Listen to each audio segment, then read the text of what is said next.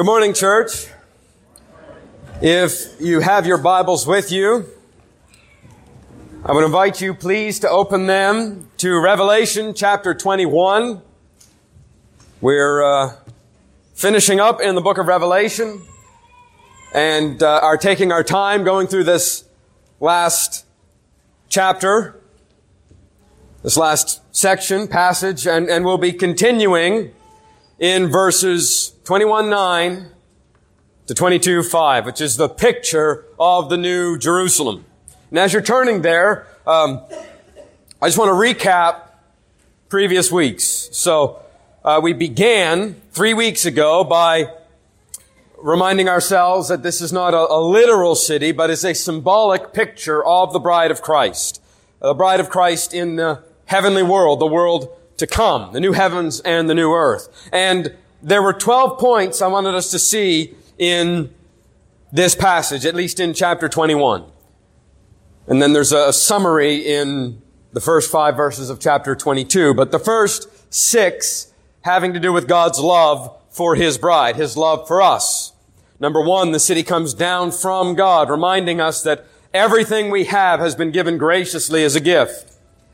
Secondly, as the sun reflects, uh, or as the moon reflects the light of the sun, the city reflects the radiance of God, reminding us that we will be made perfectly righteous in that place, and we will be reflecting His image flawlessly, and best of all, we will be satisfied with what He makes us.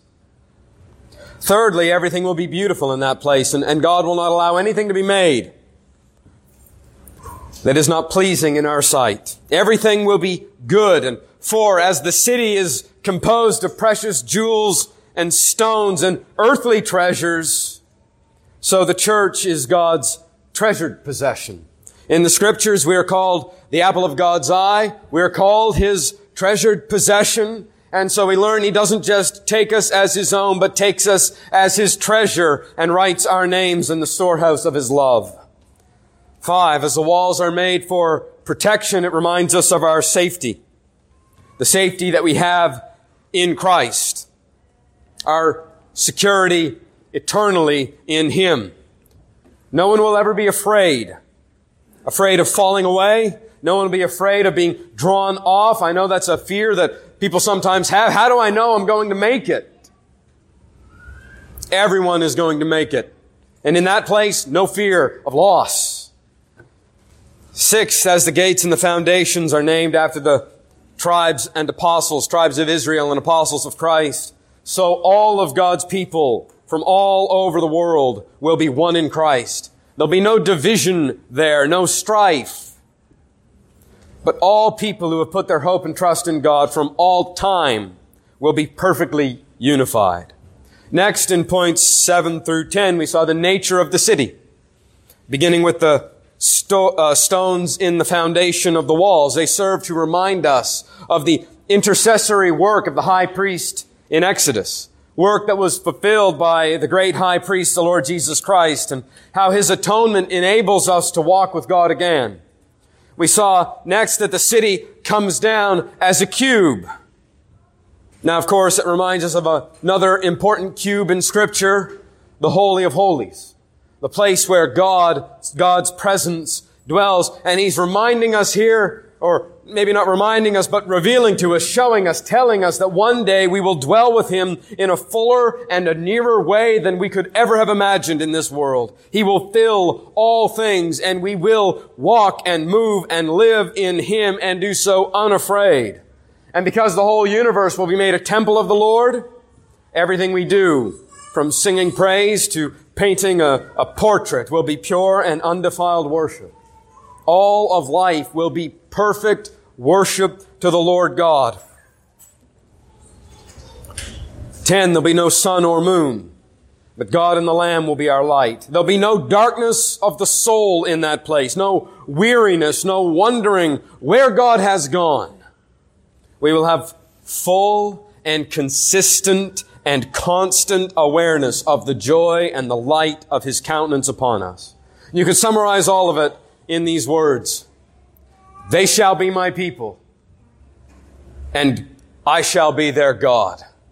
We will experience the fullness of what that means.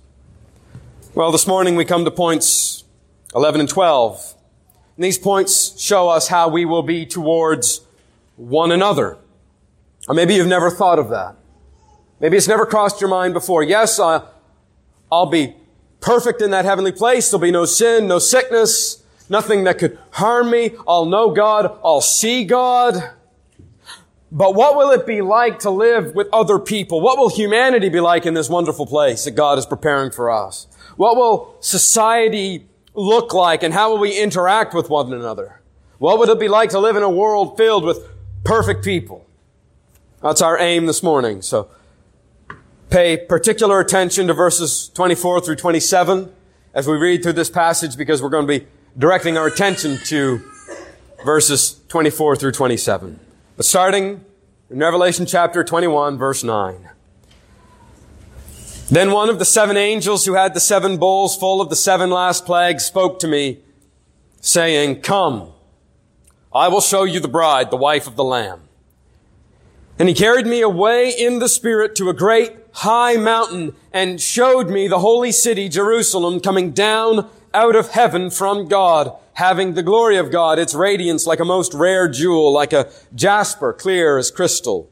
It had a great high wall with twelve gates, and at the twelve gates, twelve angels, and on the gates the names of the twelve tribes of the sons of Israel were inscribed.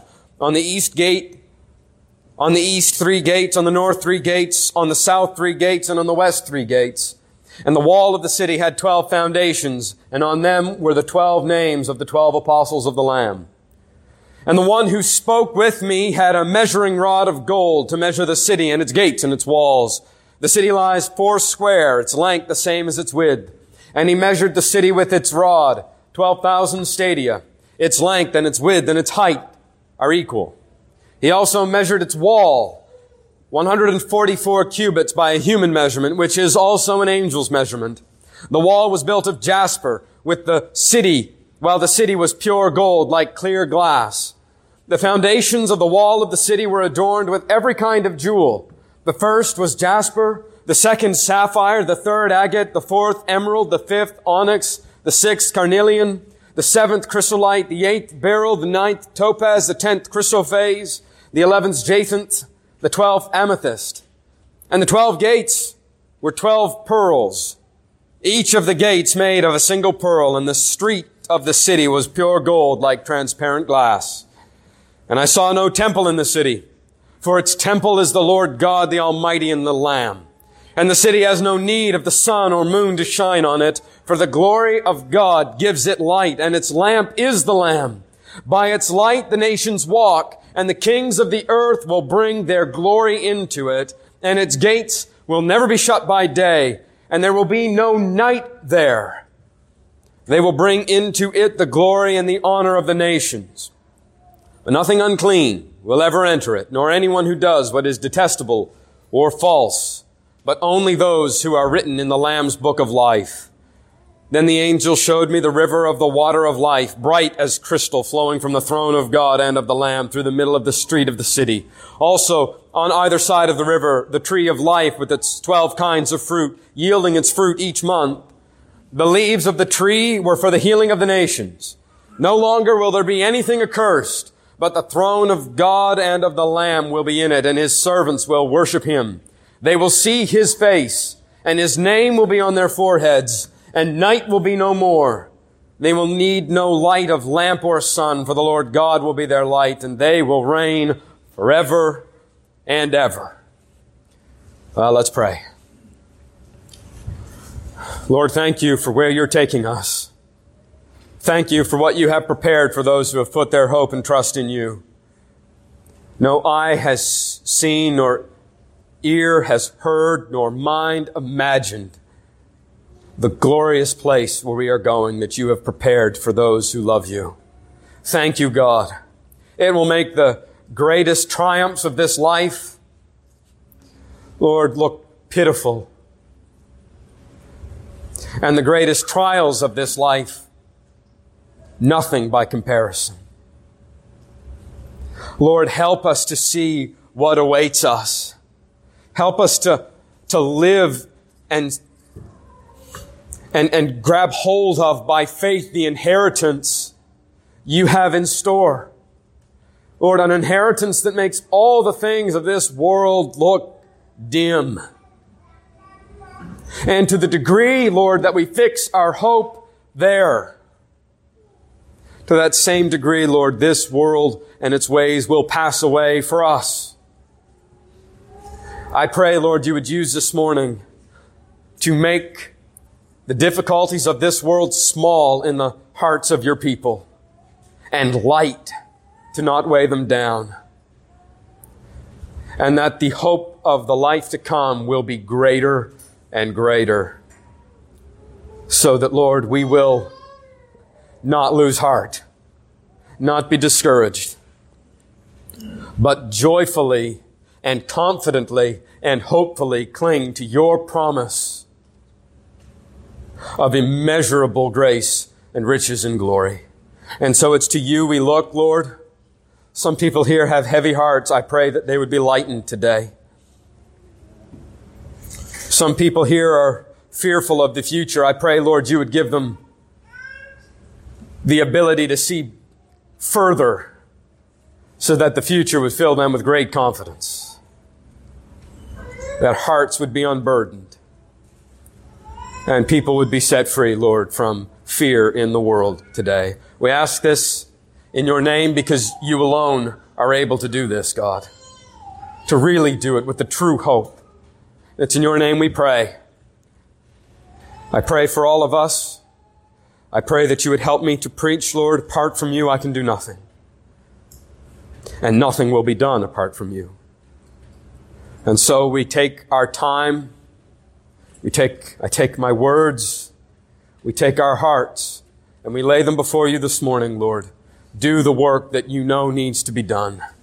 In Jesus' name we pray, amen. Well, what is the most difficult passage in the Bible for you to understand?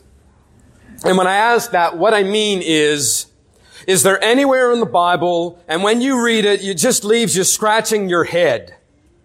You don't even know where to begin. Um, for some of you, that passage is number seven. In number seven, it's just the same thing repeated 12 times, and it's a very monotonous, difficult chapter to get through. And for others of you, uh, it's maybe somewhere in Numbers or Exodus or Leviticus or Deuteronomy, somewhere in there. And some of you, like me, uh, when the first time I read through the Bible, once you get to the prophets, you just don't know where you're going until you get to Matthew. I remember, I remember on a train ride I took, uh, I read the book of Jeremiah, and when I finished, just before reaching the destination, so six hours in the book of Jeremiah, read it from, from the start to the end, and when I got to where I was, I set the book down, and I remember distinctly feeling like somehow I understood the Bible less. Well, I've come a long way since then by God's grace, but, uh, but the one passage that I admit I, I have a difficult time understanding is in Ezekiel, and it's chapters 40 through 48. It's a description of a temple, a temple that hasn't been built. And it's a challenge for me to wrap my head around, and, and I wrestle with it often. Um, but there are a few things in those eight chapters that I do understand. And one is that this temple, the new Jerusalem, is a description of the church. It's another one of those very symbolic passage, passages. And, and what those symbolic, uh, what those symbols mean, I don't know. But uh, I do know this. It's not a literal temple to be rebuilt in Jerusalem. It's a symbolic description of the church in the world today. You see, God already has a third temple. And it's not built on a mount next to a mosque with a shiny gold roof. The New Testament makes this clear. The third temple is the church, the body of Christ and it's meeting together right now. And when you disperse after this morning, the temple goes with you because we are the dwelling place of the Spirit of God. And that's what this description in Ezekiel is. That's the big idea. It's of the church in the world. We are the dwelling place of the Lord today. And those who are beloved by the Lord and those who he dwells with, we are those who are a kingdom of priests, and all of that is true. But at the same time, we also and often fall very short of being what we are called to be. And so it's fitting then when you read about this temple, it has an altar. It speaks of sacrifice. Not something that will be established as a memorial in the future, but it's a, a, reminder to us of our continual need for forgiveness and atonement. We still sin. And when we sin, uh, we need to be forgiven. You see, we will sin until He calls us home. And when we do sin, we need, like John 13 says, you remember, we need to have our feet washed. Peter says, don't wash me. Jesus says, you are, all of you, totally clean. What's that mean? Forgiven, on your way to heaven, but you need your feet washed. We need to have our feet washed. We need to go to the Lord always for constant renewals of our forgiveness. We need to confess our sin and have their blot washed away. We still sin against God and we still sin against each other and need to be reminded that those sins are covered. That's us today. But this new Jerusalem coming down from heaven, that is a glimpse of what we will become. And there is no altar here. No altar in this world filling temple. Why? Well, the answer is obvious, isn't it? It's because in this place there will be no sin. It'll be a fitting dwelling for God and for man. And in order for that to happen, the people must be clean and morally pure and spotless and sinless. That's why there is no altar because there will never be anything done again that needs to be atoned for. And these verses, they give just a glimpse a bare glimpse of what it will be like to live in that perfect place, of what it will be like to dwell together in a society perfected in love and righteousness, constantly living and moving and having our being in the immediate presence of God. And one thing we can be sure of, there will be no animosity there between the nations any longer. There will be no nationalism or racism or partiality in that place. And we see that in verses 24 through 26. The nations will give him glory. Now this is not Gentile kings coming to pay homage to the Lord in this new city. It can't be because there is nothing outside of this city, and it's not a, a, city anyway. It's a symbol of the people of God in the new creation, and that includes the Gentiles. They're a part of the city. So what does it mean when it says the nations or the Gentiles will bring their glory into the city? Obviously, the people will all give him glory, but there's more going on here than just that. The point is, God is glorified in the diversity of the nations that are united in his church. It starts now and it's completed then. You know, in the scriptures, not all judgments are the same. Some judgments that God pours out on humanity have far greater, a far greater impact on the world than others. Now certainly the curse on our first parents, Adam and Eve, affected us the most.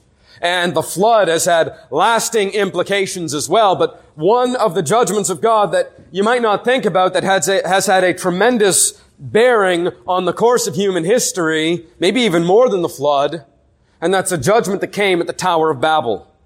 There, mankind was divided into languages and the people were dispersed throughout the world. But listen to this. The dispersion was not a judgment.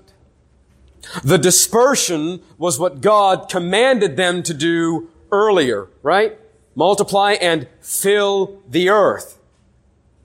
He told them to go and fill the earth, not to stay all together, and they didn't do it. In fact, when you're reading in um, Genesis uh, 10 and 11 about the Tower of Babel, they specifically say, let us build this big tower so that we will not be spread out over all of the face of the earth, but we'll be able to stay here together, a direct defiance of what God commanded them to do. That's the sin at the Tower of Babel. They were told to go and fill the earth. They say, no, we're all going to stay here. And so God responds. And He makes them go and fill the earth by confusing their languages. He forces them to go and fill the earth by putting a division between them that separates them. And one of the results of this judgment and in fact, one of the goals of the command in the first place, was to create a variety of cultures and peoples and everything that makes up those cultures and peoples. The food, the dress, the music, artistic style, those kinds of things. The world was to be filled with people, but people who were and are different from each other. That was God's original design. And all of these people, by their variety, they give glory to God. And in this new universe to come, we will see this fulfilled. And even though those things that, that divide people, they'll be broken forever. There'll be no animosity between peoples. We probably all will have the same language, able to communicate, or we'll know all the languages. We'll share a, a monolithic holiness. Everyone will be holy. Everyone will have the same religion. But we will all be brothers and sisters in Christ. Not in a way that's often used today. It will actually be true. We all will be one in Christ. And yet at the same time, we will not all be the same. We'll be very different. And this, this is not as difficult to grasp as it might seem. In fact, of, of almost all of the future blessings, this one is the most discernible today. So what do you mean?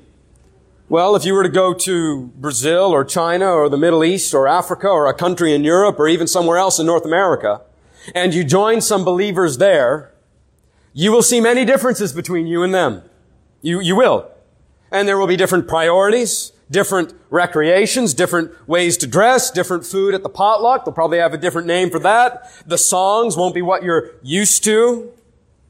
There'll be all kinds of different traditions, all kinds of things.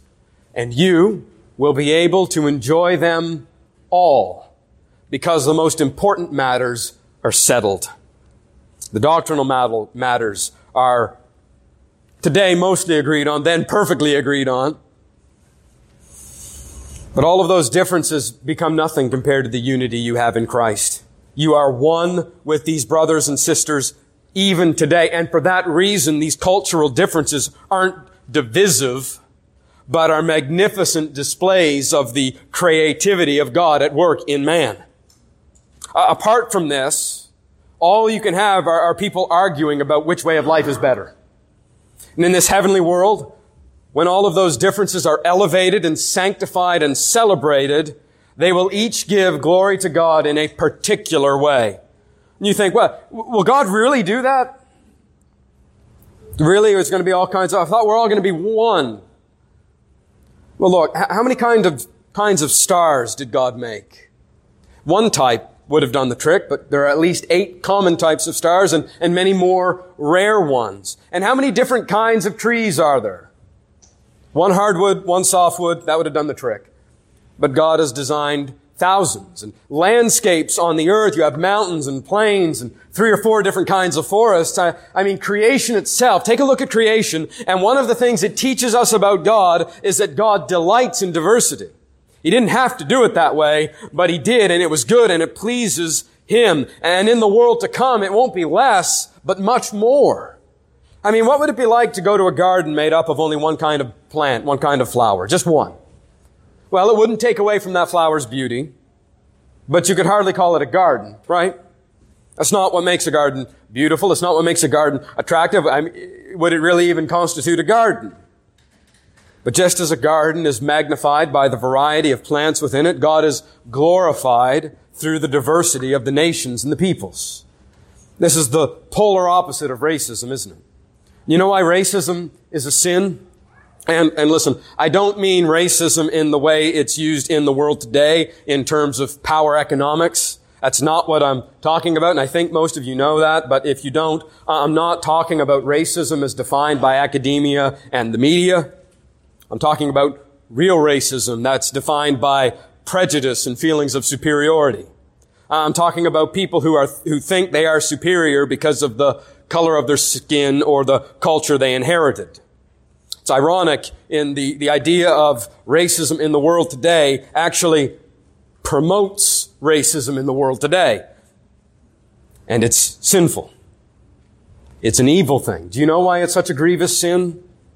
It's a grievous sin, racism, because it says, I and those who look like me are the epitome and perfect example of what God had in mind when He made human beings.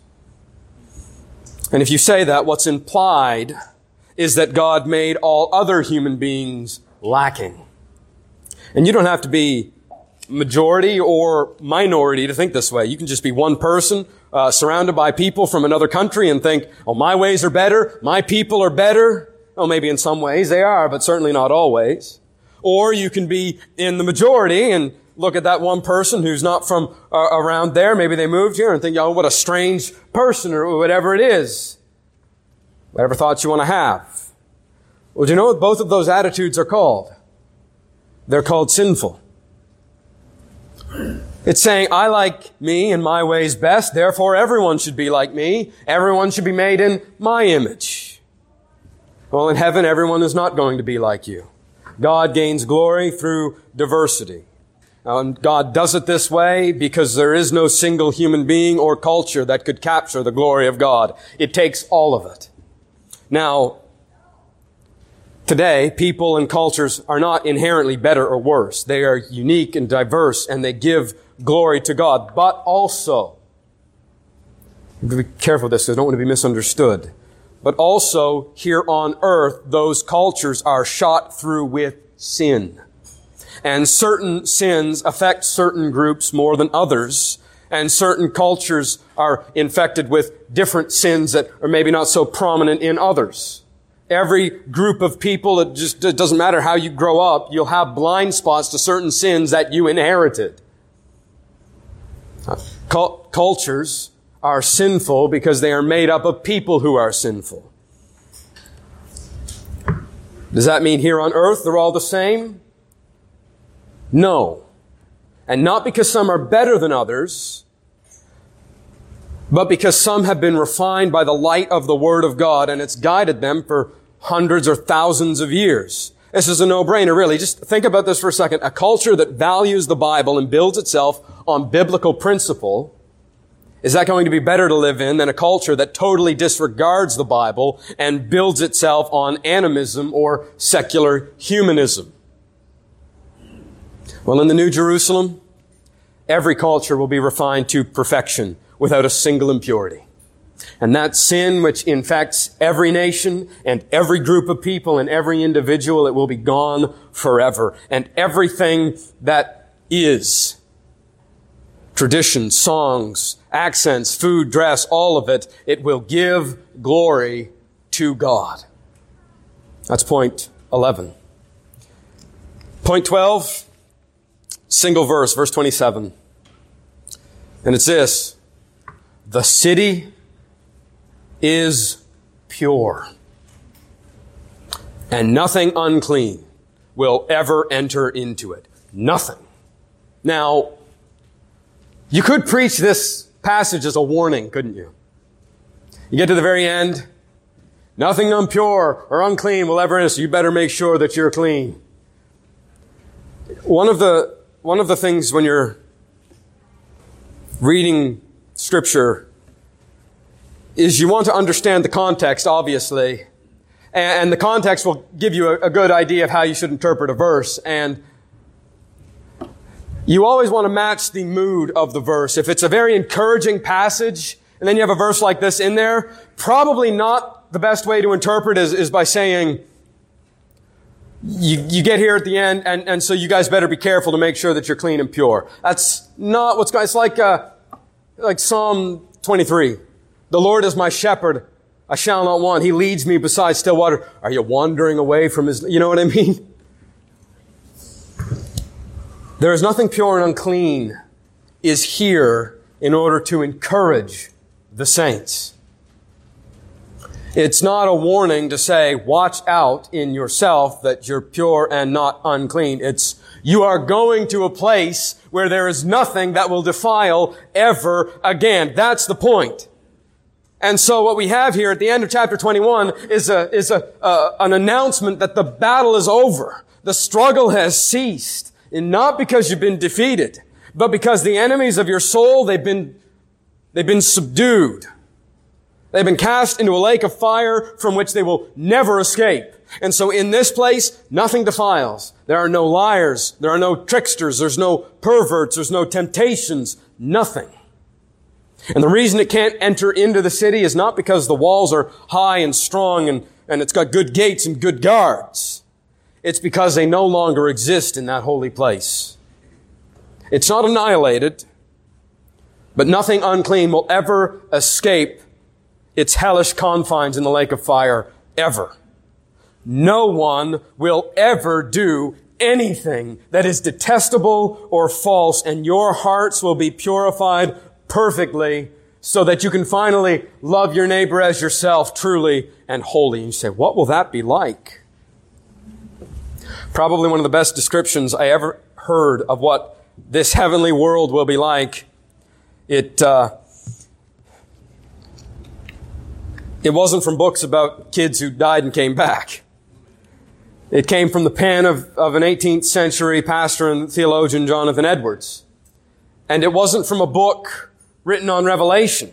Actually, it's not from any passage about the end times and the world to come. It's from his work called Charity and Its Fruits. It's just where he, he works through in this book what love really means and really requires. What does Christian love look like? What, what is it? And then what does it look like? And then he gets to the end of the book. It's a series of sermons and he gets to the last sermon on the subject and he goes to 1 Corinthians 13 and from there he begins to paint heaven. Not as streets of gold or as some fantastical place, but as a, a world, or he calls it a, a universe, a world of love. You see, in this life, in this life, there are people that you admire. They're hardworking. They're easy to get along with. They care a great deal about you. Or they've accomplished something incredible and you, you look up to them. And yet, always, despite how admirable they are, they are still sinful men and women. They eventually will disappoint you. Charles Spurgeon said, the best of men are still only men at their best. Now, some of you understand this intellectually, but others of you, you've experienced this, haven't you? And you know a person with many virtuous characteristics, and you hold them in high regard, but then either as time goes by, or, or maybe suddenly as something is exposed, that reputation gets tarnished. You, you can't believe it. And you're not angry. You're not even really sad. You're just disappointed. The kind of disappointment when you have a, a, a precious heirloom that you accidentally drop and it breaks. It happens to everyone with time. Eventually, if you put your trust in a person, they will let you down. They will. Every married couple, there are things you discovered about your spouse that disappointed you. That's just, that's just the course of marriage. And if you haven't discovered them yet, you will. But Christ will never disappoint you. He will never let you down. And you think about it. Look at, look at the Lord Jesus Christ from every angle you know, plumb the depths of his being and uncover every secret, every hidden thing. And instead of disappointment, you know what will happen? You will only grow in your admiration of him. He stands head and shoulders above the very best men, light years above them. But in this world to come, you say, okay, where are we going? In this world to come, guess what? We will be like him. And there will be no disappointing people because everyone will be perfectly pure. There'll never be a secret that could surprise you or derail your thoughts of another human being. No skeletons in the closet. What you see is what they are, and what they are never changes or tarnishes. No trust or admiration will ever be misplaced. And in that heavenly place, love will reign in and over every human heart. Love as defined by 1 Corinthians 13 will be true for all of us fully and forever. Never again will someone's patience, love is what? Patient. Never again will someone's patience be exhausted. I mean, how many times, mom and dad, have you lamented for your lack of patience? And you know that most of the problems in your house, strife and arguments and hurt feelings, they happen because we fail to be patient and kind and gentle and merciful. Well, can you imagine living in a world where you no longer even have the ability to lose your patience or be unkind? I mean, that's, that's what we're talking about here. It's not like today where, you know, you're fighting against sin and, and, and you've got these, these temptations coming up and you have to push them down and it's a, it's a battle. There you won't even have the capacity to be impatient. You will be unable to do anything except what is gentle and kind. What kind of world will this be? And men and women will be extremely ambitious there. Much more ambitious than they are here. But their ambition will be to do kindness to each other and, and treat them as better than themselves. Selfishness will be so foreign to the hearts of men and women there will hardly believe that we used to harbor it.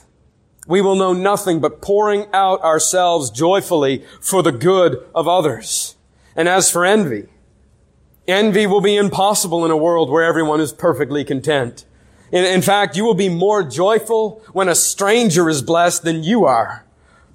Resentment and bitterness will have no place in your heart. No, not because there won't be anything to provoke them. I'm convinced many of the, many of the things that anger or irritate you today, they'll still exist. The difference will be in you more than them. So what do you mean?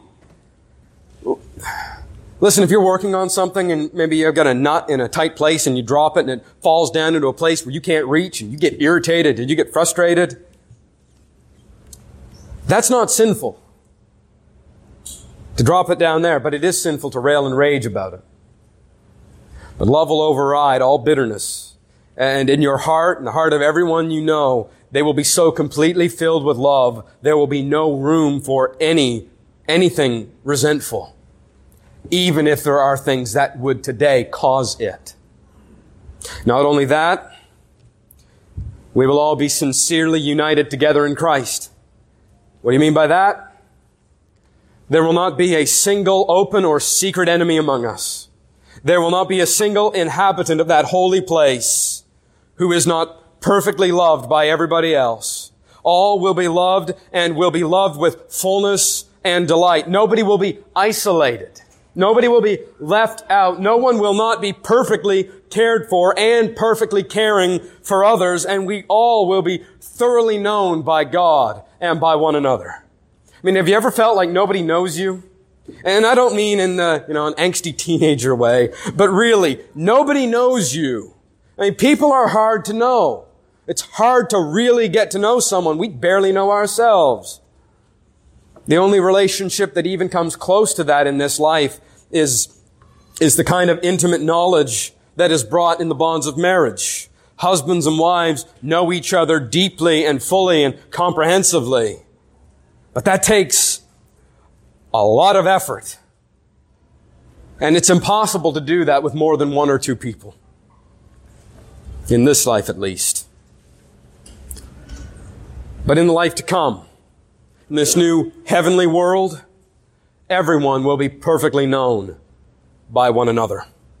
And even though that might be a frightening thought today, it won't be there because there will be no closets in your soul you just want to keep shut. You will lay your heart bare without fear.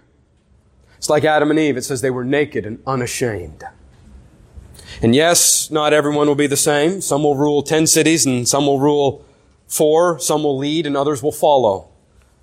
But those who follow will suffer no reduction in their own happiness, far from it. Their hearts will be so perfectly filled with love that the only thing that they will be able to do, the only thing you will be able to do is the only thing you will be capable of. Capable of. When you see another person exalted higher than yourself, is to rejoice with all of your heart in the great position that your beloved neighbor has attained. And you will find more joy in the elevation of your friend than you were, uh, would find if you were to be the one lifted up that's the result of love reigning in the heart. And this perfect love will always be mutual. It's always reciprocal. Never will you give your affections in vain. They will be perfectly received and proportionately returned. And you nor anyone else will ever be troubled by the thought that your love is not appreciated. You will never be grieved by having poured it out futilely. And all of the desires you have to be loved will never fail to be satisfied. There'll be no deception. Everyone will be exactly what they appear to be. Every word will carry the weight of full earnestness. No lies will be told. not even on accident. And no word will ever be spoken that will not be understood and undertaken. No hollow compliments. No, everything will be as it appears. Every expression of love will come earnestly and from the heart. And it will come in such a way that you just can't deny it. Right? All that is spoken will be genuinely and truly felt by the recipient. I mean, has, ever, has anyone ever told you that they loved you and you had your doubts? And maybe it's partially true, but you're not convinced that they love you as much as they think they do. In this place, not only will they mean it, but it will find its expression in a way that not only will every doubt to its authenticity be dispelled, but you will feel the weight of it. You will know that you are loved. In this place, there'll be no half-hearted work or half-hearted measures. There'll be nothing to hinder you in your commitment nothing to hinder you in your ability, nothing to hinder you in your focus. Here in this world, love is a hard thing to do. Our hearts are heavy, our affections are often dull. Jonathan Edwards says at this point, we have a heavy molded body, a clod of earth, a mass of flesh and blood that is not fitted to be the organ for a soul inflamed with high exercises of divine love.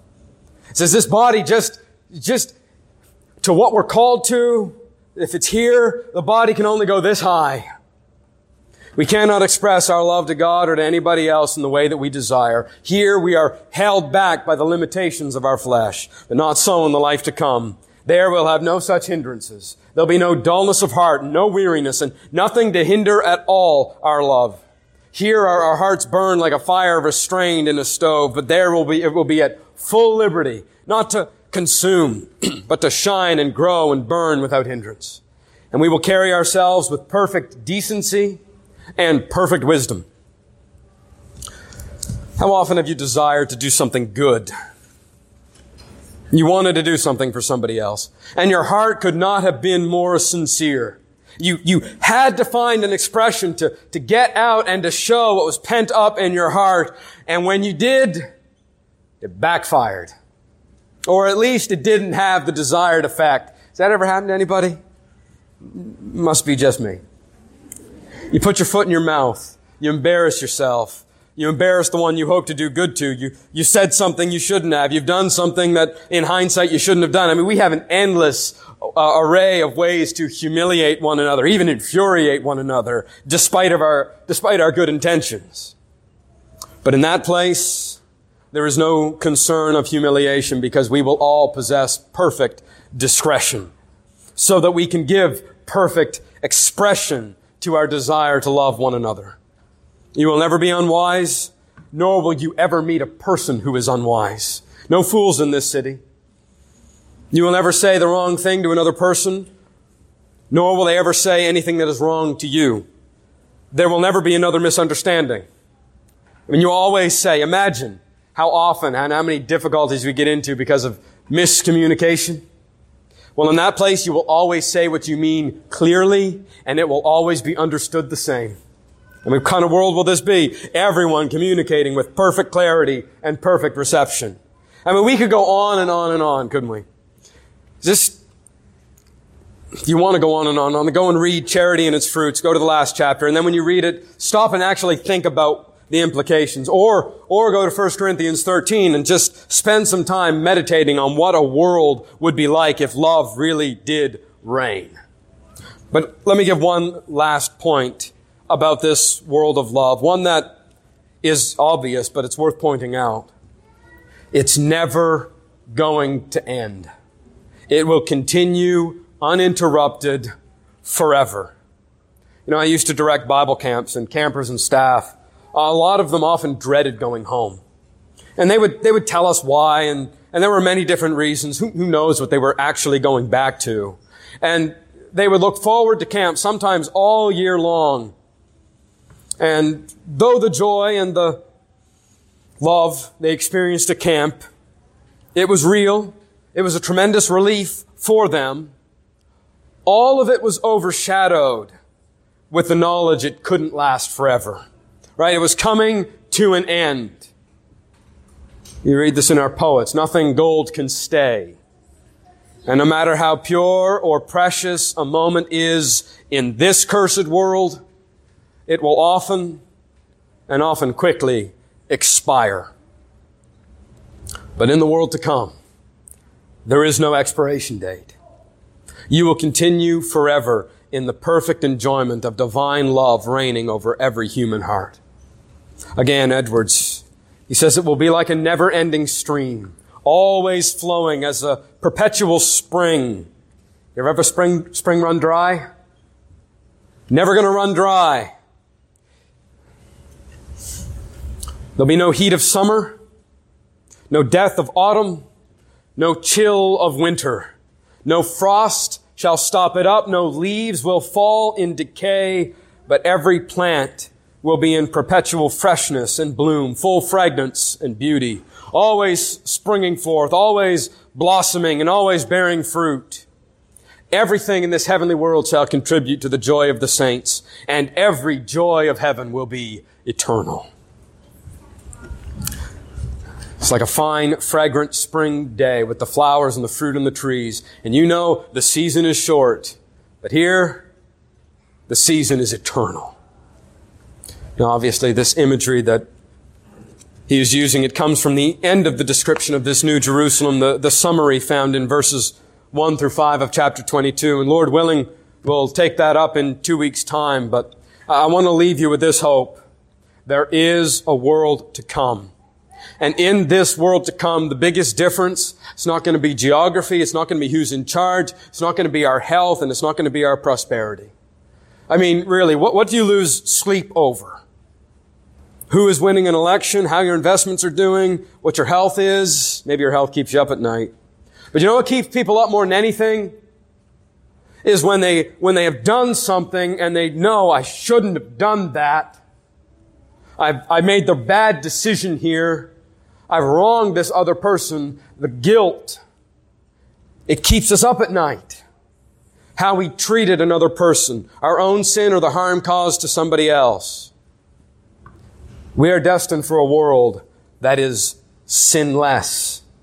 And the biggest change in that place, it's not going to be in the planet. It's not going to be in the government. It's going to be in the people. The biggest change will be what God does to you. And when you see it, when you see Him, your joy will be complete. God is changing us to make us like His Son. We have a, a blessed hope and a wonderful inheritance to look forward to. Let's pray. Lord, thank you for where you are taking us. Lord, it makes this world look dim, and I pray that it would become less in the hearts of your people. Lord, it is difficult to express. Just give us a sense of, of the life to come. Give us a sense of what you will do so that we will be able to say with Paul,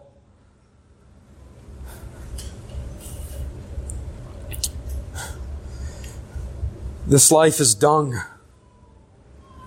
in comparison to knowing Christ. This is rubbish. It's nothing. That we would really believe to live as Christ and to die is gain, not loss. That we would be encouraged in our hearts to press on and not discouraged. The worst in this life, it can't compare. The best in this life, it can't compare. And Lord, when we know what is awaiting us, it makes things in this life seem so easy to endure. And I pray, Lord, that we would, that we wouldn't get bent out of shape when we're offended. But that we would rejoice because of what you are doing in our lives. Thank you, Father. Write this on our hearts, God. In your name we pray. Amen.